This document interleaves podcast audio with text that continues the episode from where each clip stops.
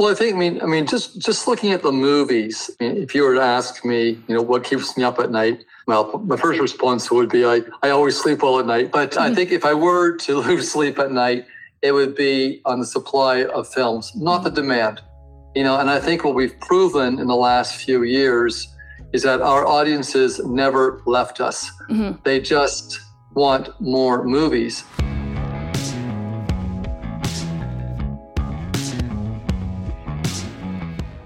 This is the Box Office Podcast. I'm Daniel Loria, the editorial director of Box Office Pro, the pulse of theatrical exhibition. This week, once again, joined by my colleague and co host Rebecca Pahle, deputy editor at Box Office Pro. And in this week's episode, we are going to be going the latest quarterly earning reports in the world of theatrical exhibition. We've got updates from Cinemark, Kinepolis, and Cineplex in this episode. And in our feature interview, we have a special conversation that Rebecca Pahle had with Vue International Chief Executive Officer Tim Richards. That's coming up at the second half of this episode. And of course, topping off the conversation, we are going to be going over our final forecast for Dune Part 2 coming out this weekend. And finally, finally getting us out of the release calendar doldrums, a highly anticipated new title coming to a theater near you. Rebecca, I'm excited. I finally found tickets, but it might not matter because I think we're going to a secret screening of this on Wednesday. I'm so Do we know that yet? It'll like the screening would have passed by the time this episode's up there. Yeah. For our listeners, Regal is reopening its Times Square location. Or it's or, or doing. I mean, if they kept it open, it would just had tarp and construction stuff yeah. kind of all over. It's going to be the let's say the relaunch, the redesign. So we're excited to see that location. I haven't seen it in a while. I think last time I was there was for the Napoleon press screening back in November or October. Anyway, they're having an event. There's a secret screening. It's on Wednesday. Rebecca and I both think it's Dune Part 2. I think it's going to be really funny if it's not. Well, I don't know what else it could be, but I am just excited that Dune is finally coming out. It feels like, oh, February. My goodness. I'm similarly in the situation of glad that we are potentially slash hopefully doing this screening on Wednesday because, yeah, that search for premium tickets, It's a the search ticket. is real. It's, I mean, Yeah. Daniel, can I ask you, how, how in the heck is this our job writing about this industry and writing about box office forecasts and pre-sales and we don't buy our tickets for these things earlier in advance. We should be better about better. this. Yeah, I finally just found the first decent ticket uh, for a public IMAX screening for Dune Part 2 in New York City. I have to wait till next Wednesday to see it in IMAX. We might have already seen it by then. Again, we'll figure it out. But if you want to hear our reactions to Dune Part 2, don't forget to tune in next week, where we will not only be speaking about the sequel, we'll have two special guests friend of the podcast, Max Evry, and the author of the oral history of David Lynch's Dune is going to be joining us to speak a little bit about the box office for the sequel and going over everything in the world of Dune at the movies. And we have the one interview we've been fighting to have on this podcast for months. Rebecca, you got them. You found them. They're Our- coming next week. Our VP of sales, Patricia, found them. So shout out to Patricia once again for finding us the team that designed the Dune 2 popcorn bucket. I can't wait. we put it to- out to into the universe and we spoke with them Yeah. earlier today. Yes, everything you ever wanted to know about the Dune 2 popcorn bucket, but were afraid to ask. You'll hear us ask those questions in next week's podcast. But all of that is coming in the future. Rebecca, we've got uh, news to go over and financial reports to read. A lot better, better than news financial reporting. I know. I know. It's wonderful. But let's do let's do the news before we just drone on talking about percentages and EBITDA, our, our favorite thing to report on. On the news side of things, uh, cool little story that happened last week. Filmmaker Jason Reitman, part of a coalition of 35 filmmakers that have just acquired Westwood's historic Village Theater, an iconic movie palace 93 year old history operating as a movie theater here in Los Angeles. That's going to continue doing a mixture of first run films and repertory programming in the future that includes 35 millimeter, 70 millimeter, and digital projection. Great news for movie lovers in the Los Angeles area. Good news filmmakers coming together, buying a historic movie theater, standing up for exhibition. I love to see stories like this. Uh, it's always sad when we have a historic movie palace going dark. That won't be happening with the Village Theater over in Westwood. The only thing that I'm sad about is that we're on the wrong coast and we'll probably never be able to go. But I would not be able to give up my New York art house cinemas for anything. So at the end of the day, do you know the Metrograph is doing an upcoming series on movies about or involving pigs?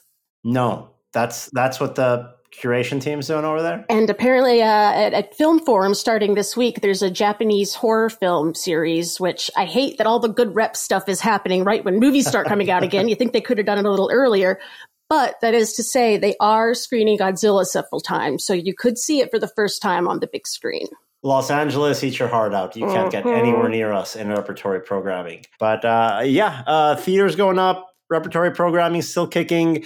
First run titles getting an injection of adrenaline this weekend with the release of Dune Part 2. Our latest forecast, which you can read over at boxofficepro.com, has an opening weekend range between 65 and 80 million dollars, spurred on significantly by advance pre-sales in premium formats and the domestic theatrical run, we have a range here between 165 to 215 million.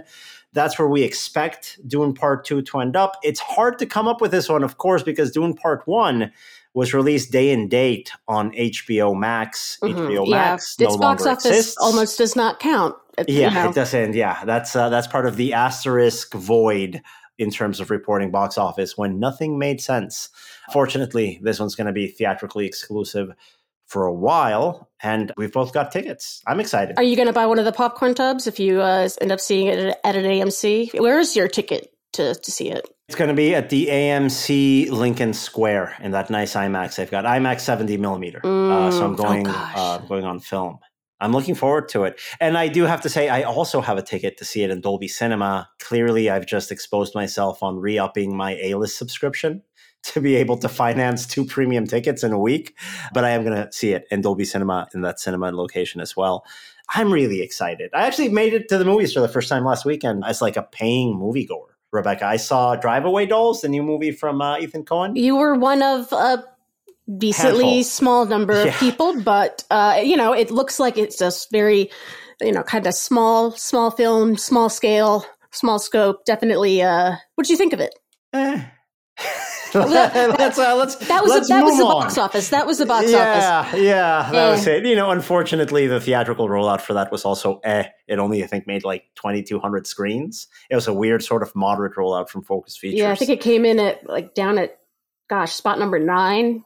At the, it oh. came in. I came in underneath Wonka on around the same number of screens. Oh, that's not good. But the movie wasn't very good either. Sorry. I love my Coen brother or brothers, plural or singular. I love what they do. But this one, hey, swing and a miss. It happens sometimes. Let's move on and go over the latest earnings reports here because there is a lot of news and weird acronyms with financial information that we need to go over. Let's start with Cinemark, the number three circuit in the nation, reporting its uh, Q4 figures. What did things look like for the circuit based out of Plano, Texas? So for Cinemark, uh, what we're seeing kind of on a macro level, obviously, is uh, continued growth since the year that we don't want to talk about, the P word, all that good stuff. For full year 2023, the circuit owned 3.1 billion total revenue, which is up a full 25% from last year and within 7% of the last full pre-pandemic year, 2019. They also achieved their all-time high uh, food and beverage. My goodness, not food and vegetables, so they are in Texas, and Texas stuff loves pickles and movie theaters. Their all-time high F and B per cap. Buy vegetables in Texas that aren't fried? Like is that, is that something they do there? Do they even sell them? If they're pickled, maybe, yeah. Maybe if they're pickled, Yeah, slathered in cheese. There we go. That queso sauce. I'm not um, going to knock it. That's mm-hmm, fine. We mm-hmm, love our mm-hmm. friends in Texas. We're just playing oh, yeah. Oh, no. I'll cover anything in cheese. I'll eat it. But Daniel, as, as you know, uh, within the past, oh gosh, was it last year, two years ago, there was a, a changeover in leadership at Cinemark with longtime CEO Mark Zoradi uh, stepping down and being replaced by Sean Gamble, who at the time you know, was the CFO of the company. So one of the things that was talked about during this earnings call is, you know, just from the way we've been looking at things from our perspective, Daniel, the last few years, it's been kind of a rebuilding period for Cinemark. They launched a very big uh, rebranding effort, you know, kind of a, you know, new CEO getting the house in order sort of thing. That did prove, per the numbers we got on the earnings call, uh, to be quite effective. The loyalty program, the United States version of that went up nearly 20%, LATAM more than 45 uh, web and app traffic up over 30%, like double engagement on social media. So, yeah, the efforts on the branding and communication side are definitely paying off. And they are kind of moving back into growth mode. Obviously, not anything, you know, particularly specific, but he says, quote from Sean Gamble, is that We've reactivated the development pipeline. So yeah, they're going to be uh, getting into uh, into newer, bigger, and better projects, and that actually includes opening two cinema entertainment centers. Uh, I believe no, by the end of 2024. Cinemark's getting into the cinema mm-hmm. entertainment business. Wow, suck that in there. Everyone's jumping in. We, we were seeing B and B going to the cinema entertainment center business. Megaplex over in Utah. Now Cinemark. This has to be the trend of the year so far. God bless that Texas real estate. Actually, the Cinema Entertainment Center played an interesting role as well in the earnings call from Cineplex, our, our neighbors to the north. So, uh, one of the things that has really helped Cineplex thrive over the years is that it's an extremely diversified company. They obviously have cinemas, they have cinema entertainment centers, they distribute Lionsgate movies in Canada, they have a digital sign company, they they do a lot, a lot, a lot of stuff. One of those things, uh, as you know, Daniel, was Player One Entertainment Group, which basically makes some of the like arcade games and stuff. Yeah, it was a really interesting business decision they had some years ago, right? So they, uh-huh. they had cinema entertainment centers, some standalone, just family entertainment centers. Yeah, some without cinemas at all. Yeah. So they, they went into this like out of home entertainment destination strategy up there in Canada. And then they acquired a company that made the video game machines for those centers to not only operate within the, their own centers, they also mm-hmm. sold or leased some of these arcade games. So they're benefiting off of other cinemas. Yeah, really yeah. embracing this are, concept. Are, they still part of that? I, I thought Player One was uh, up for sale. Did that get acquired by somebody? That is what I was leading into. It's not official yet. You know, legal hoops to go through. They've announced a agreement to uh, sell Player One Amusement Group to someone called Open Gate Capital. I don't really know who that is or what that means for player 1AG moving forward, or, you know, who's going to take over that side of things in a more specific sense, but it does free up more cash for Cineplex. They're going to be investing in new cinema entertainment centers and new family entertainment centers, and they're in a really good position to do so. It was also Cineplex's biggest year uh, for international programming, which all told delivered 10% of their annual box box office revenues. Daniel, I actually got a chance to speak with Ellis Jacobs, CEO of Cineplex, on the heels of that quarterly earnings call. And that is one of the things uh, that we discussed the role of international content, whether that's, you know, Bollywood content is, is certainly something that has seen a number of, of very successful films released cinematically in Canada over this last year, the role of international releases in Cineplex's overall distribution strategy. Yeah, the international programming is something that we are very focused on. And over COVID, we basically spent a considerable amount of time on our data we have, I think, one of the best loyalty programs in the business in the world. Mm-hmm. And, you know, when we first set it up, people said to me, what do you need a loyalty program given your market share? It wasn't about that. It was about the data. And we basically know what our guests like, what they want to see, what they want to eat. And why did we do so well on international is because we can use that data to know where these individuals from what they like to see Mm-hmm. And we even use artificial intelligence because we scan the countries where the movies are coming from mm-hmm. and look at what social media discussions are in those countries and how to play it, where to play it, and what the show times are. Yeah. And Daniel, something that Ellis mentioned in that quote was actually something that, as our listeners were here later in the episode, which also came up uh, in my interview with Tim Richards at Vue, the use of AI by both of these cinema chains, obviously a very big buzzword of a lot of, uh, you know, a lot, a lot of possibilities uh, in, in pretty much every industry, I would imagine. For Cineplex specifically, Daniel, as you know, they have uh, their loyalty program is like combined with a bunch of other large Canadian companies. So they get a ton of, of data on what, what their customers, or maybe even people who are not their customers or who are very rare moviegoers. They get a lot of data on what they're interested in and are able to translate that, the use of AI to a very uh, specific programming that allows them to really maximize the revenue they can earn from, you know, pockets across the country attending these international films. We have, like I said, the great data. Mm. So we are able to uh, market, uh, you know, to you in a very uh, specific way. I, uh, you know, I call it, uh, you know, exact marketing instead of carpet bombing. Mm-hmm. And don't repeat this, but I'll give you a great example. I don't. Do you know? Remember the movie It Two? Oh yeah, yeah. So uh, when Warner Brothers was uh, releasing the movie, I had the uh, director and producer uh, come to uh, Canada. They did an event because the movie was filmed uh, in Canada and in, in certain places. Mm-hmm. And the tough part for Canada is we don't usually do well with horror movies. So oh. they, we opened the movie and it was kind of okay. Then what we did is we basically sent uh, a, notification to everybody that saw the first one but didn't see the second one. The next weekend the numbers got stronger, and then we went back to everybody that saw a horror movie that didn't see it. By the time the movie ended, it was the highest percentage of a horror film that played in Canada. So yeah, Daniel, a really successful, uh, successful data strategy for Cineplex, a really successful showing for international content. Average international content takes 4% of box office for North American chains. Cineplex, that's 10%. Certainly something that helps them and would help any chain weather a period where not so much is coming out at the box office which thankfully thank goodness, is almost over for us here with the release of Dune.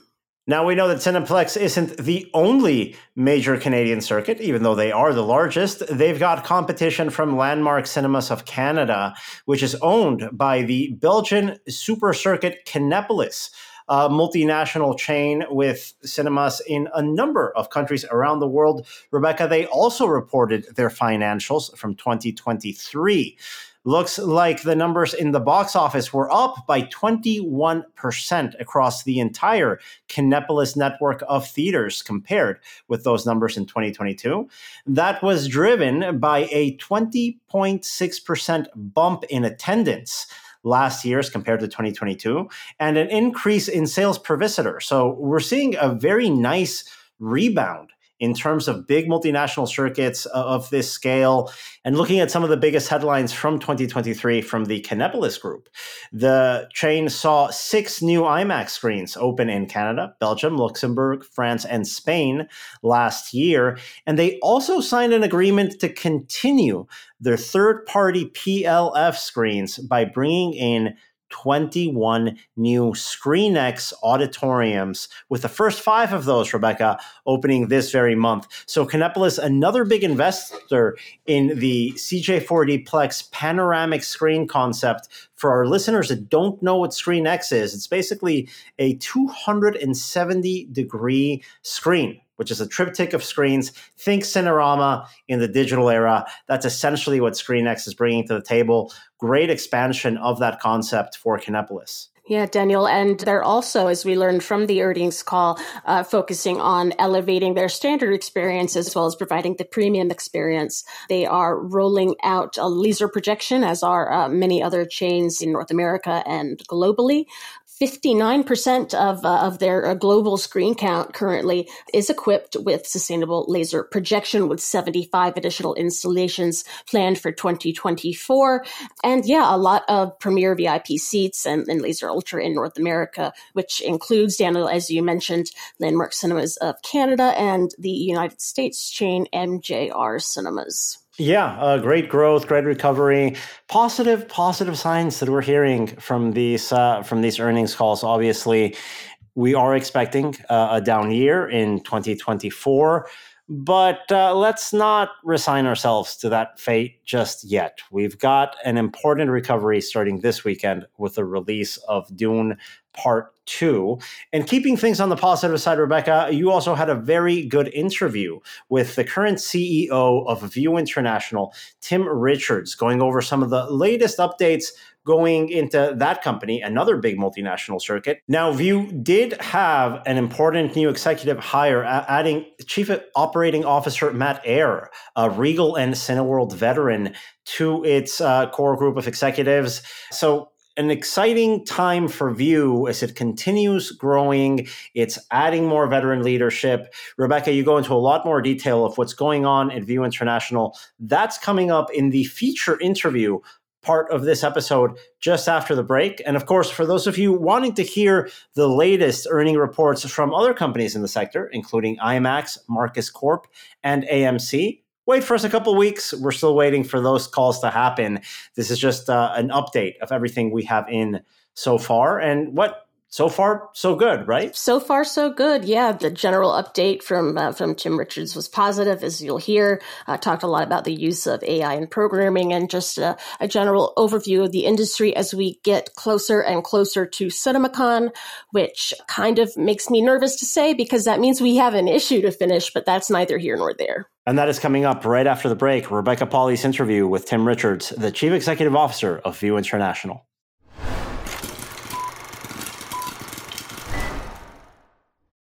Well, I think right now, looking at 2024, there's some great movies coming out this year, mm-hmm. but not enough of them. Mm-hmm. And and I think we're really feeling the brunt of the strikes in real time. And so I look at this year, there's unfortunately nothing we can do. It is going to be mm-hmm. a horrible, horrible year. But there is that light coming out uh, at the end of this year. And in 25 and 26, there's a big wave of movies coming, which keeps all of us very excited about the future. Mm-hmm. So, because there's nothing we can do this year, I look at this year as a foundation laying year. This is the time to really make sure that we have everything in place to mm-hmm. capitalize mm-hmm. on the movies that are coming at the end of this year and in 25. So we are spending our time refurbishing. We're rolling out a lot of uh, recliner seats in our in cinemas. And with staffing, we're looking at what changes we need to make to make sure we got the right team in place and, so forth. And Matt brings he's one of the most highly respected operators in the world. I mean, he's been around for 35 years, mm-hmm. and you know, our paths crossed uh, when we were both at Warner Brothers together many, many years ago. And you know, he is someone who just loves what he does and happens to be very, very good at it. Mm-hmm. So I think having Matt join the team that we have right now will further strengthen our team. And, you know, most of the team have been with me since I started the company, and we've had kind of we got a little bit of kind of new blood coming in too, which has been great. Yeah, that's that's absolutely essential. I mean, it's interesting framing 2024 as a year to kind of step back because we've had, you know, that was how a lot of, of a lot of people, and I think rightly so, treated 2020, 2021 like there's not much we can do. That was our first period of kind of yeah. reassessment. And then we go jump back into a period with more movie releases. Not enough, but more. Yeah. and now yeah. we get a second shot at that at that kind of break score. I mean, you could, you could, I feel like there's a lot to be learned from last year, from from Barbie, from Barbenheimer, when it comes to to marketing. I mean, Vue's always been pretty good at marketing in terms of innovation. It's not just the same like here's a clip studio put online. You know, yeah. what are your thoughts on you know you said updating seating and, and staffing?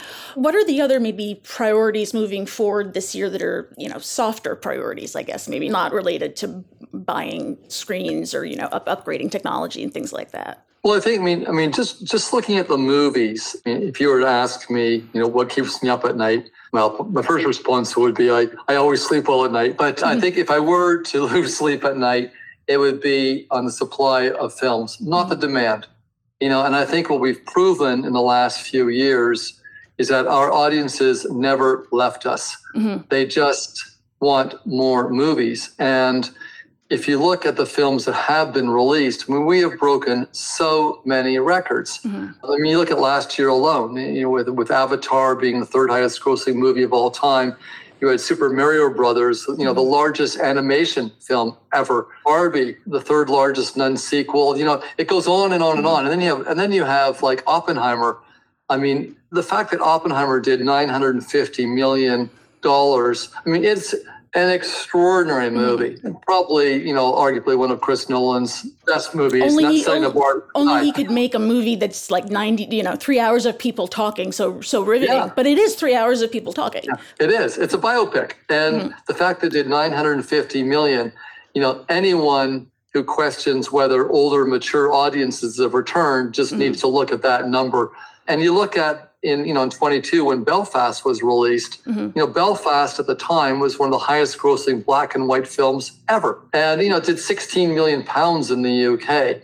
And you know that was a story about a 10 year, an autobiographical story about a 10 year old growing up in the Troubles in Ireland. Mm-hmm. You know eh, that did those kind of numbers, and then it was beaten by this first time director in Italy with, I can never pronounce the name of it. It's, it's always tomorrow's, it, the Domani. But in any event, it was an extraordinary film on a mm tough subject. But you look at the numbers that it has done in Italy, mm-hmm. you know, and that's an older, mature audience. And it's also very female slanted because mm-hmm. it's a, it's a very I don't know if you've seen it or not, but it's a very tough film about domestic abuse. But mm-hmm. it's done in a very life is beautiful kind of way, you know, and but with a tough message behind it. So older audio audiences, you look at Ticket to Paradise, mm-hmm. you know, and, and you know, even recently, you look at the numbers that Poor Things have done, and there's Definitely no shortage so of oh, extraordinary. And we wouldn't be talking about it if it had just like come out on streaming somewhere. Yeah, no way, absolutely, no way, absolutely right. And then you look at you know the kind of um, event programming. You know, Taylor Swift came out of nowhere. Mm-hmm. You know, highest grossing concert film ever. Mm-hmm. So, you know, it's there's no shortage of evidence mm-hmm. on the demand side. And that's why I think I'm particularly bullish on on going forward, which has not answered your question at all. no, I just wanted to come. I mean, Five Nights at Freddy's that that shocked yeah. me. That's what people say. Yeah. Oh, Gen Z doesn't want to come to the movies. Gen Z came yeah. out and saw this movie that they could have seen on their phone. Like, yeah, yeah. but smile. I mean, it's, horror as a genre mm-hmm. has really been outperforming in the last couple of years. I mean, mm-hmm. maybe it's kind of a statement of where we all are after the pandemic, but. But, uh, but it has been really interesting to see the numbers that horror have done. But, but I, I think it's evidence, and particularly with local films across Europe, which that is one of the benefits of an international operator that you don't see domestically, where the consumer is kind of really focused on Hollywood and not just Hollywood plus Italian or German or Polish mm-hmm. or like Dutch Italian films. filmmakers didn't have a strike that yeah. shut everything yeah. down. So yeah. So now, now uh, things that we are doing. I mean, I think outside of the physical side right now, we've really been highly focused on our customers' journey and really looking at our investment in digital and how we can really help with new technologies mm-hmm. to make their experience easier and quicker and more enjoyable. Mm-hmm. And so we're looking at and testing a whole bunch of new initiatives right now to try and streamline that experience. Pricing and our use of AI have what have been really driving the successes that we've been experiencing across Europe in the last couple of years. Mm-hmm. And AI in particular is something that, you know, we were a global leader. You know, that we, we started with AI eight years ago. You know, we've been Oh, doing wow. this for quite a while now. It took us two years to build the model, Mhm. 53 models in beta, until we realized that we were really onto something special. Mhm. And it is a classic AI interpretive model that is a little bit better today than it was yesterday. Mm. It'll be a little better tomorrow. Yeah, yeah.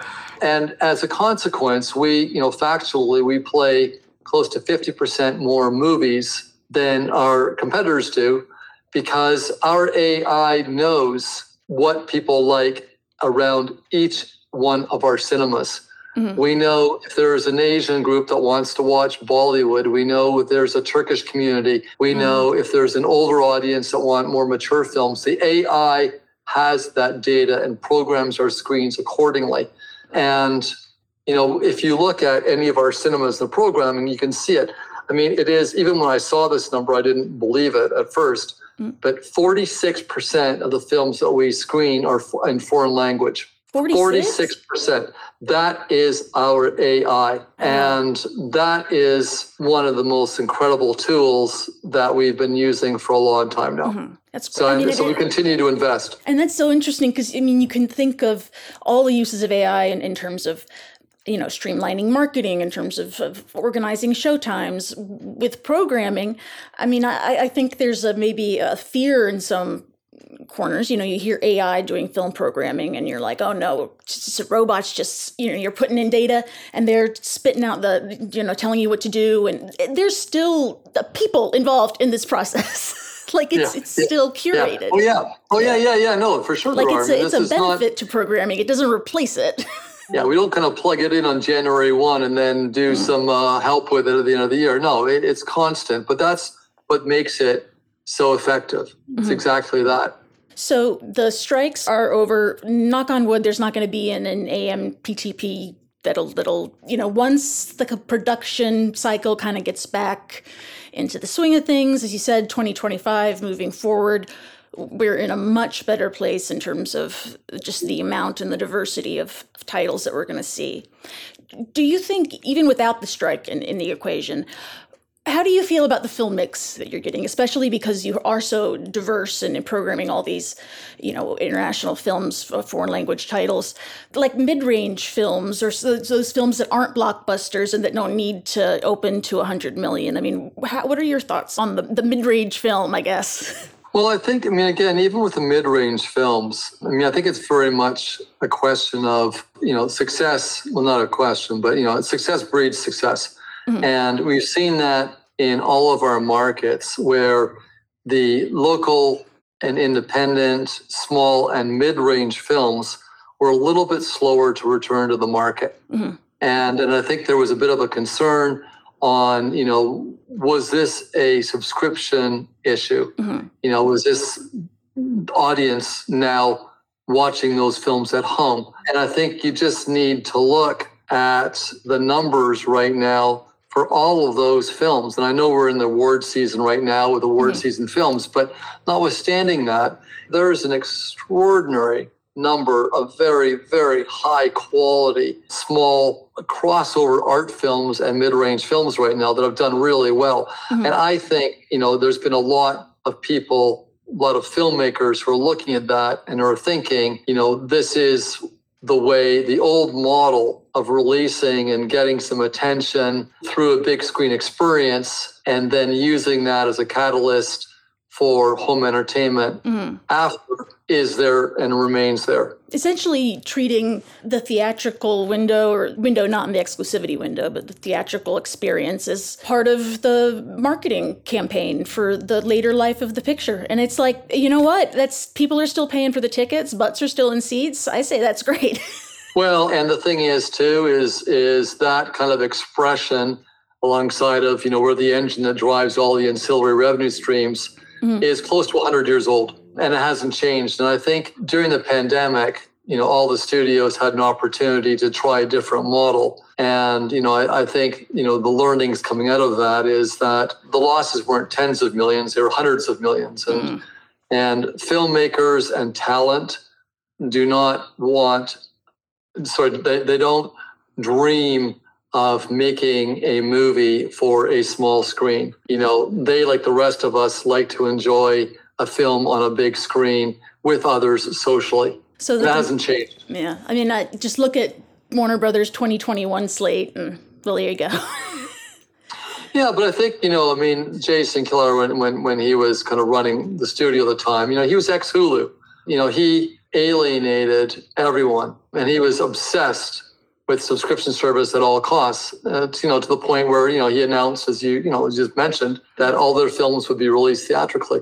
Fortunately, you know, Warner Brothers under David Zaslav are the way they used to be, and they're they've been you know a huge friend to the industry, and they've produced some incredible movies. You know, you know, you don't have to go too much further than Barbie alone, but it's not just about Barbie. They they're giving us a full slate of films, which has been really exciting.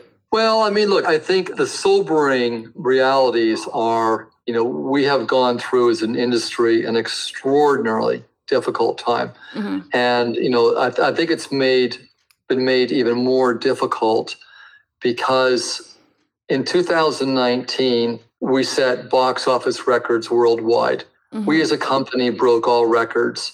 We as a company broke all records again at the end of our first quarter and to end of February in 2020. We were not a broken industry. Mm-hmm. You know, and for us, we weren't a broken company or a broken team and suddenly life stopped. You know, mm-hmm. if things had been really difficult, you know, it would have maybe made it a little bit easier. But when you, you go through, we've gone through in the last four years on the back of a record breaking run, made it even that more difficult. Mm-hmm. And, you know, the fact is, is that, you know, a lot of companies have restructured. People have lost huge amounts of money. Mm-hmm. Investors, shareholders, management have lost massive amounts of money. And mm-hmm. um, there have been industry-wide layoffs. I mean, just looking at what's happening to you know yeah. marketing teams across it's on the huge. studio side and, and the exhibition side. I'm like, it's it's yeah. And then and then and then we started to have a fragile recovery. People are starting to feel good about things. Barbenheimer came out, blew everybody away. And then WGA went on strike and SAG AFTRA went on strike. And basically, you know, I mean, everybody talks about the six month period.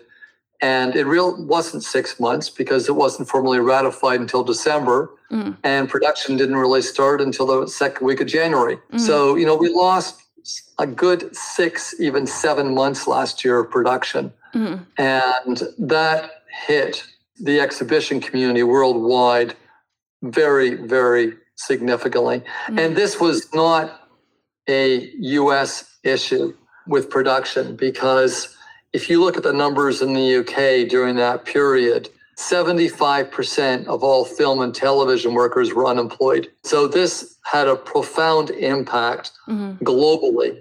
And, you know, a lot of local unions in different countries all went out in sympathy of WGA and SAG AFTRA. And, you know, the realities are if you have your sights and dreams on Hollywood one day, which most talent do, then, you know, you're not going to want to potentially jeopardize that. Yeah. So you went out in sympathy, and that's what people did. So we saw, you know, production slowdowns in all of our markets across Europe and in the UK particularly. Mm-hmm. You know, there were cobwebs at the studios here. It was it was unbelievable. And, you know, right before Christmas, there was a study done by the smaller cinema operators in the UK, and 45% were operating at a loss, mm. and half of them did not believe they would survive for another three months. So this is before a very tough 24. Mm-hmm. So, unfortunately, those are kind of some of the sobering realities. You know, this is something that we recognized last September, and made sure that we were well placed when this happened. Mm-hmm. But, you know, it's still going to be a very challenging year for a lot of companies. I've been in the industry for 35 years. Mm. And I don't think I've been as excited about the future and as bullish about the future as I am now. You know, we mm. are we are going to have an incredible run ahead of us. And, you know, we're doing our best to get ready for it. And that was my colleague Rebecca Pahle interviewing the Vue International Chief Executive Officer Tim Richards. Thank you so much for joining us on this week's edition of the Box Office Podcast. Earlier, you also heard from Cineplex CEO Ellis Jacob, and a big thank you to Ellis for joining us on this episode again. To hear more from Rebecca and myself on this podcast, don't forget to subscribe. New episodes come out every Thursday, and next Thursday, as we said earlier, we've got a big one a recap of everything on the global opening weekend of Dune Part 2. Talk to you guys next week.